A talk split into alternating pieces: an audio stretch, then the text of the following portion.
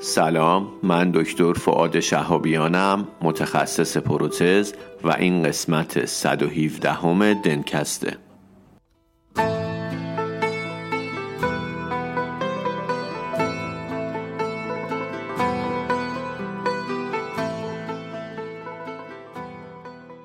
دنتکست مجموعه ای از پادکست هاست که در اون ما با همدیگه مقاله می‌خونیم. یعنی مقالات خوب و جذاب رو انتخاب می‌کنیم با همدیگه مرور می‌کنیم و به اشتراک می‌ذاریم.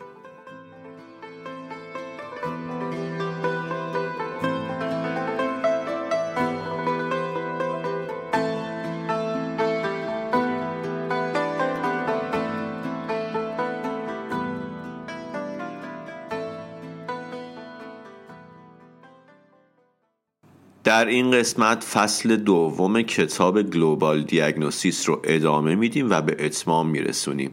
مباحث هم راجع به جزئیات پر کردن فرم GAD که به نظر من برای درمان زیبایی اهمیت زیادی داره. هم باهاش آشنا باشید و هم بدونید که داستان چیه. با من همراه باشید.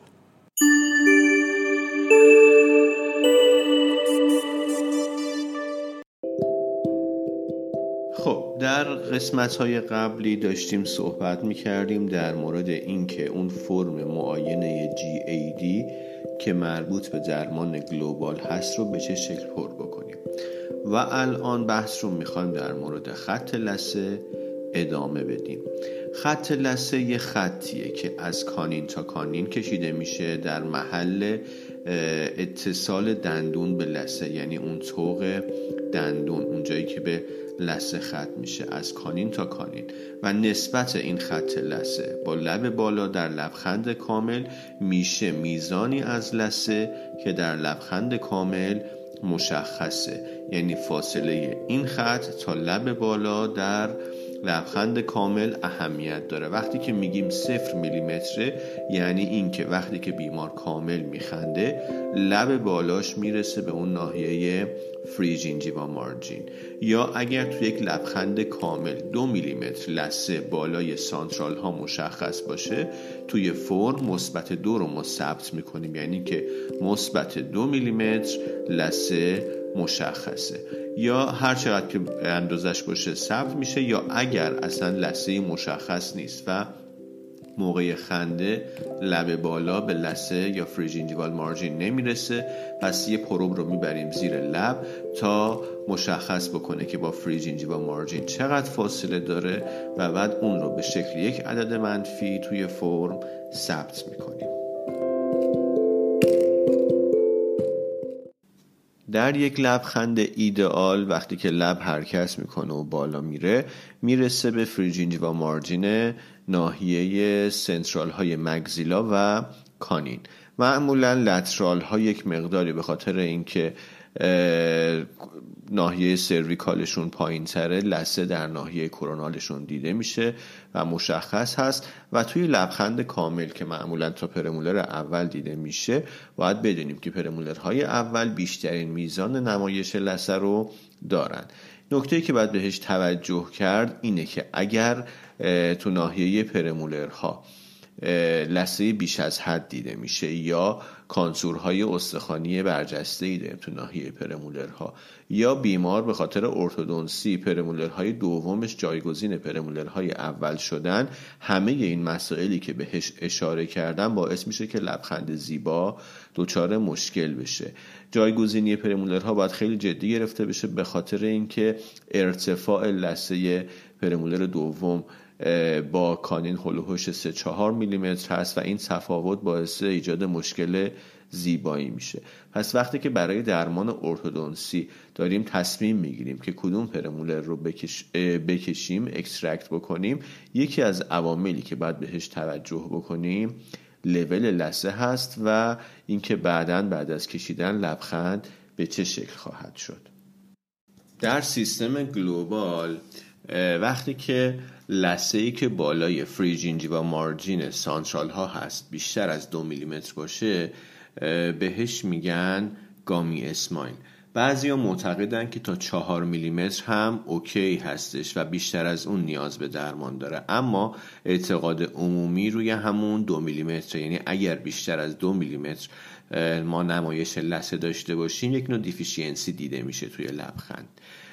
ولی خب خود کتاب معتقده که این واژه گامی یک واژه تشخیصی نیست. یعنی ما وقتی میگیم گامی اسمایل متوجه نمیشیم که مشکل بیمار چیه و راه حل درمانیش چیه. برای همین تا زمان اینکه بخوایم راجع به این توضیح بدیم و تشخیص و راه های درمان فعلا موقتا از واژه گامی استفاده می‌کنیم.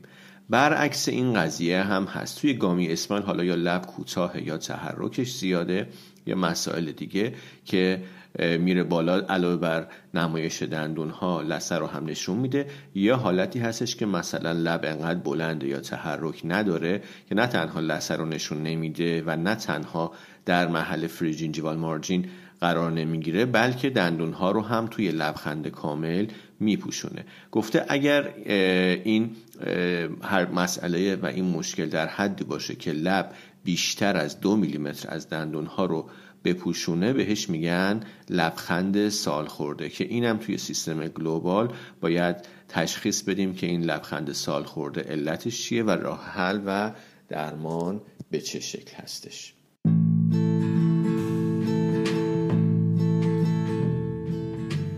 مسئله بعدی و مهم حد لبخنده. ما باید بدونیم که وقتی که بیمار میخنده کدوم یکی از دندونهاش مشخصه؟ توی مگزیلا دیستالی ترین دندون توی حد اکثر لبخند بیمار کدومه؟ یا حتی توی بعضی از بیمارا توی لبخند کامل دندونهای فک پایین هم مشخصه که این هم باید ثبت بشه. کلا استتیک زون برای بیمار منحصر به فرده هر بیماری استتیک زون خاص خودش رو داره.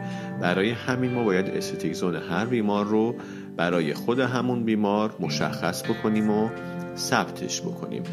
و توی اون استتیک زون هم دنبال دندون هایی باشیم که مشکل دار هستن تغییر رنگ پیدا کردن یا رستوریشن هایی دارن که نامناسبه و یا به اصطلاح آسیمتری لسه دارن. همه اینها باید مشخص بشه تا بعدا توی طرح درمان قرار بگیره و برطرف بشه. مسئله مهم اینه که ممکنه که یک دندونی توی استتیک زون نباشه اما بیمار باهاش مشکل داشته باشه. برای همین باید علاوه بر این که ما خودمون بررسی می‌کنیم از بیمار هم سوال بکنیم تا اگر با دندونی مشکل داره اون رو هم وارد فرم و طرح درمان بکنیم. مسئله بعدی راجع به لبه این سایزال دندون ها و ارتباطش با لب پایین هستش. دو تا واژه هستی که اسمایله و یکی لف که ما یکی رو لبخند و یکی رو خنده حالا ترجمه می‌کنیم اینه که موقعیت لبه این سایزال دندون های قدام مگزیلا وقتی که بیمار داره لبخند می‌زنه باید به شکلی باشه که یک تماس ملایمی با لب پایین داشته باشه. به اصطلاح لب پایین باید خیلی ملایم لبه این سایزال دندون های بالا رو در بر بگیره. توی خندیدن لب و دندون ها از همدیگه فاصله پیدا می‌کنن و یه negative space یه فضای سیاهی ایجاد میشه که این هم باید بررسی بشه. این negative space باید بررسی بشه ببینیم که آیا یک شکل و uniform هست یا نه. هر گونه بینظمی توی این مسئله باید مشخص بشه. مثلا اگر لبه incisal توی خندیدن توی توسط لب پایین پوشونده بشه خب این نشون دهنده اینه که توی روابط عمودی یک مشکلی وجود داره که باید برطرف بشه یا لبخند معکوس یا reverse smile این هم دلایل مختلف می‌تونه داشته باشه. مثلا می‌تونه واقعا یک reverse smile واقعی باشه یا اینکه توهم reverse smile باشه که توی کتاب مثلا گفته این توهم این illusion وقتی ایجاد میشه که لبه incisal دندون های maxilla flat باشه و لب یک حالت افتادگی در midline داشته باشه که یه توهم یه تفاوتی توی negative space ایجاد می‌کنه و یک توهم reverse smile رو برای ما ایجاد می‌کنه که حالا عکسش رو هم گذاشته که اینجا ما توی این reverse smile باید علت رو مشخص بکنیم نتایج و ظاهر بصری جفتشون یک شکله. اما درمان ها برای هر کدوم از اینها متفاوته که باید مشخص بشه و بعد از این هم باید خود لب بررسی بشه که ببینیم آیا hypermobile یا hypomobile شکلش چجوریه contour ش چجوریه آسیبی زخمی یا مشکلات developmental داره یا خیر. قسمت بعدی راجع به buccal corridor هست. buccal corridor هم یه فضای بین سطح buccal دندون های خلفی maxilla و گونه ها. هیچ گونه قانون مشخصی هم وجود نداره که بگیم اندازش باید چقدر باشه و یه مسئله که باید بین دندون پزشک و بیمار حل بشه. اینکه buccal corridor مون کم بشه و از بین بره خب توی over expansion restorative ما می‌بینیم یا مثلا توی denture ها خیلی این احتمال هست که این buccal corridor از بین بره. به خاطر هم این هستش که تکنسین سعی می‌کنه که یک occlusion خوب به دست بیاره. ریج پایین سمت buccal رفته به سمت buccal حرکت کرده. برای اینکه occlusion خوب داشته باشیم و بیمار بتونه غذا بجوه buccal corridor کم میشه و occlusion بهتر یعنی دندونهای maxilla رو هم buccal ی تر میچینه. مشکلی که بیشتر دیده میشه اینه که buccal corridor زیاد باشه که یه فضای سیاهی ایجاد می‌کنه و این هم باعث میشه که خیلی زیبا نباشه. لبخند لبخند اون حالت پریش رو از دست بده. حالا این ممکنه که یک طرفه باشه یا دو طرفه که موقع معاینه باید حتما به این مسئله توجه کرد.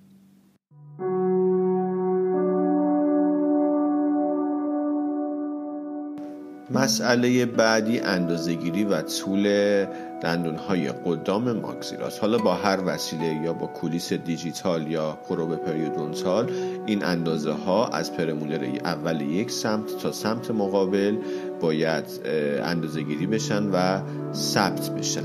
اگر جایی ریشه مشخص هست اون هم باید ثبت بشه و در مورد دندون های قدام پایین هم ثبت صورت می‌گیره. ولی معمولا این کار رو زمانی انجام میدن که دندون های این سایزار مندیبل سایش شدید داشته باشن. هر جایی که دندون سایش شدید داشته باشه ارزش هم باید ثبت بشه. میزان متوسط طول دندون های سانترال 10 تا 10 میلیمتره که دندون های آقایون یک مقدار بلندتر کانین ها از نظر طول مشابه سانترال هستن و لترال ها به شکل متوسط 8 و دو دهم میلیمتر این 8 و دهم میلیمتر باعث میشه که اینا وقتی که قرار می‌گیره توی قوس از سمت gingival و سمت incisal یک میلیمتر از هر دو طرف با central ها متفاوت باشه. کلا lateral ها هستند که به لبخند شخصیت و personality میدن یک asymmetry خیلی جزئی توی لترال ها و توی ناحیه این سایزال اجشون باعث میشه که یک مقدار لبخند کاراکتر پیدا بکنه. و اینکه خب وقتی که بیمار لبخند می‌زنه میزان لسه بیشتری بالای لترال ها مشخصه که اگر این میزان دو میلیمتر و بیشتر باشه خب به نظر نازیبا هست که باید مارژین لسه رو اونجا تغییر داد حالا یا به وسیله ارتودونسی یا جراحی و این خیلی مهمه که بدونیم وقتی که ما خودمون قدرت انتخاب داشته باشیم که لبه سرویکال دندون لترال رو کجا قرار بدیم؟ ترجیحمون اینه که همتراز کانین و سانترال باشه که توی فصل چهار در موردش صحبت کرده.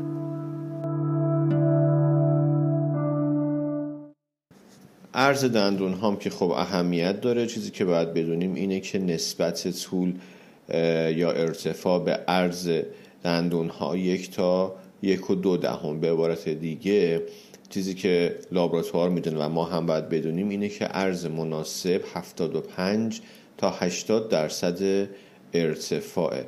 مثلا اگر یک دندون سانترالی 10 میلیمتر طولشه میباید 8 میلیمتر هم عرض داشته باشه. جایی که دندون از دست رفته دندونا کوتاهن میکرودونشیا هست ما می‌خوایم رستوریشن انجام بدیم میایم اول محل لبه این سایزال رو. با توجه به تمام معیارهای زیبایی که حالا تا الان صحبت کردیم بعدا هم در طول کتاب مفصل و کامل راجبش صحبت می‌کنیم مشخص می‌کنیم و بعد با توجه به اون ارتفاع دندون مشخص میشه. یعنی ما اول لبه این سایزان میگیم بعد تا اینجا باشه. پس ارتفاع دندون انقدره. پس ارزی که نیاز داریم انقدر خواهد بود. و بعد متخصص ارتودنسی طبق اون برای ما فضا ایجاد می‌کنه. و مسئله دیگه که باز بهش اشاره کرده جایی که دندون خیلی کوتاه یا سایش داریم ارزش هم باید توی فرم ثبت بشه. نکته بعدی که بهش اشاره کرده خب لول لسه هست ما چون نگاهمون گلوبال هست این مسئله خیلی برامون مهمه که یک نواخ باشه جاش درست باشه نسبت به افق نسبت درستی داشته باشه. حالا ما دیدمون توی این کتاب زیبایی قدام ماگزیلاس بیشتر ولی خب توی بقیه دهان هم باید بهش توجه کرد نواحی خلف و در مورد فک پایین هم به همین شکله لیول لسه ها رو اونجایی که فریجینجی و مارجین هست با خط به هم وصل می‌کنیم و اینو با خط افق باید مقایسه بکنیم. در مورد لسرال هم که گفتم یا باید روی این خط باشه یا حد اکثر دو میلیمتر باهاش فاصله داشته باشه.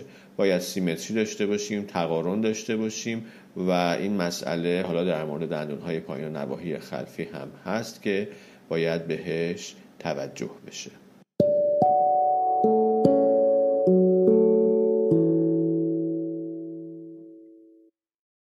ببینید ممکنه این فصل دو برامون تکراری باشه خیلی چیزاش رو بدونیم. اما یه نکته ای هست. اینا رو باید بدونیم اینجا برامون تکرار بشه. نواحی نرمالش رو بدونیم و بدونیم چیا واسمون مهمه چون در فصلهای آینده راجبش بحث میشه. مثلا اگر بیمار gummy smile خب طبق این کتاب مشخص می‌کنیم بعدا که این gummy smile دلایلش چیا می‌تونه باشه و هر کدوم راه درمانش چیه. اینجوری نیستش که هر gummy smile ی رو مثلا CL بکنیم قضیه حل بشه. راه های مختلف داره. یا اگر بیمار reverse smile داره دلایل مختلفی می‌تونه داشته باشه یا واقعا reverse smile یا اون illusion و توهمه. اینجا ما با اینا آشنا میشیم و بعد در طول کتاب بحث می‌کنه که خب حالا این گامی اسمایل درمانش چیه این ریورس اسمایل مثلا چه دلایلی می‌تونه داشته باشه و هر هر کدوم مشکلشون چیه و چجوری حل خواهد شد.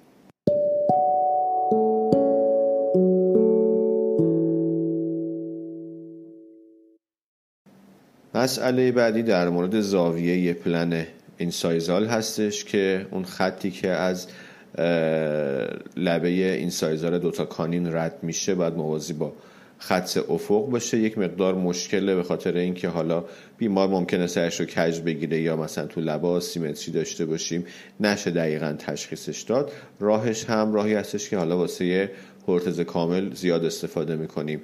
سر بیمار رو تنظیم می‌کنیم که مردمک چشش مثلا موازی افق باشه دو تا انگشت اشاره رو از دو طرف داخل دهان می‌کنیم لبا رو می‌کشیم و لبا رو با دستمون بالا پایین می‌کنیم دست راست و چپمون رو تا اون لب کشیده شده اون لب موازی بشه با پلن هوریزنتال و افق و اینجا راحتتر می‌تونیم مشخص بکنیم که آیا پلن دندون های این سایزال و سانترال ها و کلا پلن دهان بیمار کج هست یا نه؟ که این روش خب روش شایعی هست برای پروتز کامل که اینجا هم باید استفاده بشه تا plane جهتگیریش و زاویهش و شیبش مشخص باشه. نکته دیگه ای که اهمیت داره و توی فرم باید پر بشه راجع به سایش هست به شکل نرمال. اگر function نرمال باشه ما در طول زندگی نباید exposure dentin رو ببینیم. پس expose شدن dentin پاتولوژیک محسوب میشه. حالا خود نویسنده معتقده که اینو با سن باید مقایسه بکنین. اگر بسته به سن بیمار نگاه می‌کنین ببینین سایش با توجه به سن بیمار به نظر نرماله و متناسب با اون افزایش سنشه که اوکیه. اگر نه باید پاتولوژیک منظور بشه و علتش کشف بشه و توی فرم نوشته بشه. و اگر هم مثلا علتش اتریشنه که باید جهت سایش هم ثبت بشه.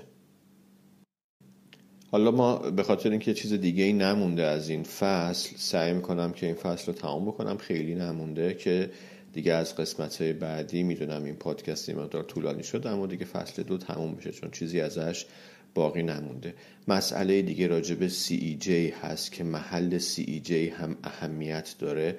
حالا می‌دونیم که چجوری باید پیداش بکنیم که خب توضیح داده باید دو میلیمتر هم با کرست استخون فاصله داشته باشه و پروبو که می‌بریم از فریژینجیوا پایین تر محلش رو پیدا می‌کنیم و بعد هم می‌رسیم به عمق sulcus لثه نکته ای که داریم اینه که بعضی وقتا این CEJ پوشیده شده توسط اون attachment مون. به خاطر اینکه یه چیزی داریم به اسم passive eruption که اگر این passive eruption تغییر پیدا بکنه می‌تونه که این مسئله اتفاق بیفته. تو فصل چهار راجع به passive eruption تغییر یافته یا altered passive eruption با هم صحبت می‌کنیم که مسئله مهمیه. پس ما CEJ رو هم باید ثبت بکنیم. اما نیازی نداره که توی همه بیمارها این به این مسئله توجه بکنیم. اگر دیدیم دندونی کوتاهه باید دنبال سی جی باشیم. حالا اون دندون چه به خاطر مثلا اتریشن کوتاه شده باشه چه بدون اتریشن در هر صورت اگر دندون کوتاه باشه باید سی جیش هم ثبت بشه به خاطر اینکه اینکه CEJ توسط attachment پوشیده شده یا نشده روی تصمیم گیری ما برای درمانش اثر می‌ذاره.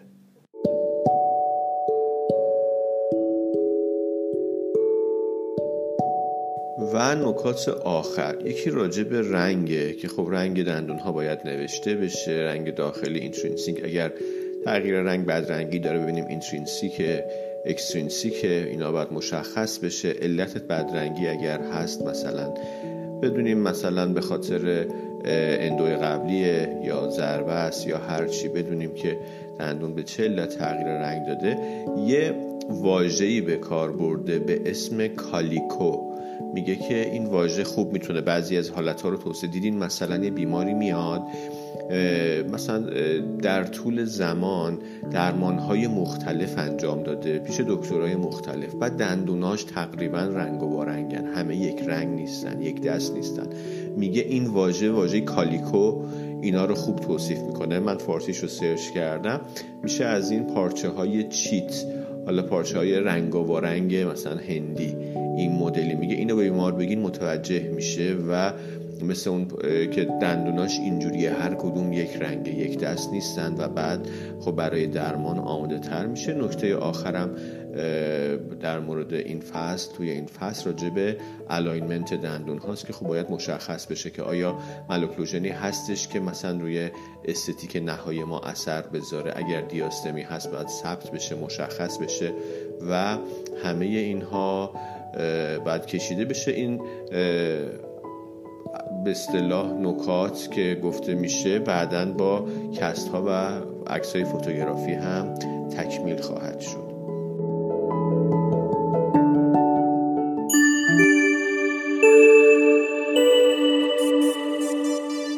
همراه این قسمت ما گروه راینو هستش شما اگر می‌خواین وارد دنیای دیجیتال بشین نیاز به یک راهنما دارین. فل بداهه ممکنه که ندونین از کجا شروع کنین چی بخرین چی کار کنین و چجوری یاد بگیرین. راینو می‌تونه بهتون کمک کنه. می‌تونین برای خرید تجهیزات اسکنر face scanner پرینتر باهاشون مشاوره کنید. وقتی که همه اینها رو داشتید موادش رو از کجا تهیه کنم؟ از خود راینو می‌تونید تهیه کنید یا ازشون مشاوره بگیرید. یا اینکه اصلا می‌خوام یاد بگیرم exocad یاد بگیرم طراحی دیجیتال یاد بگیرم. باز هم راینو می‌تونه برای شما دوره برگزار کنه بهتون نرم افزار بده بهتون آموزش بده. خلاصه اگر می‌خواید وارد دنیای دیجیتال بشید راینو می‌تونه اون انتخابی باشه که توی همه زمینه ها به شما کمک می‌کنه و شما رو تأمین می‌کنه.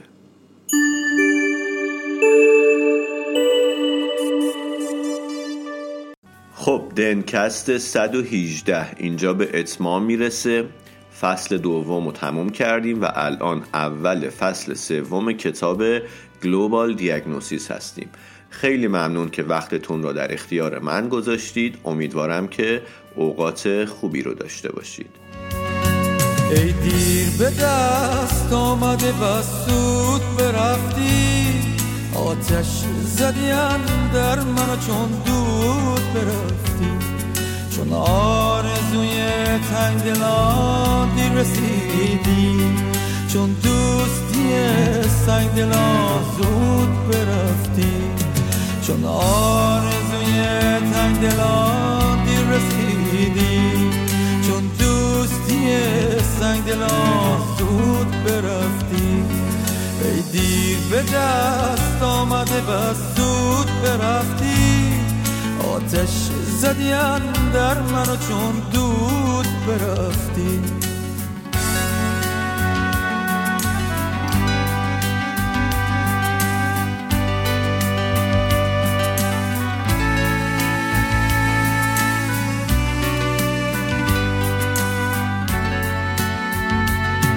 زان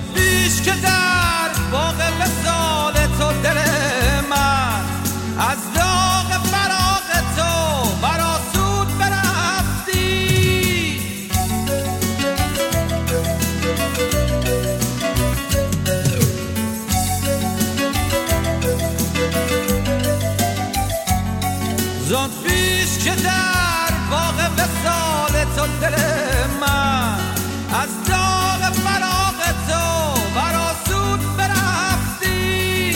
ناگشت من از بند تو آزاد بجستی ناکرده مرا وصل تو خوشنود برفتی. ناکرده مرا وصل تو خوشنود برفتی. آهنگ به جان من دل سوخته کردی. چون در دل منش زود برفتی آهنگ به جان من دل سوخته کردی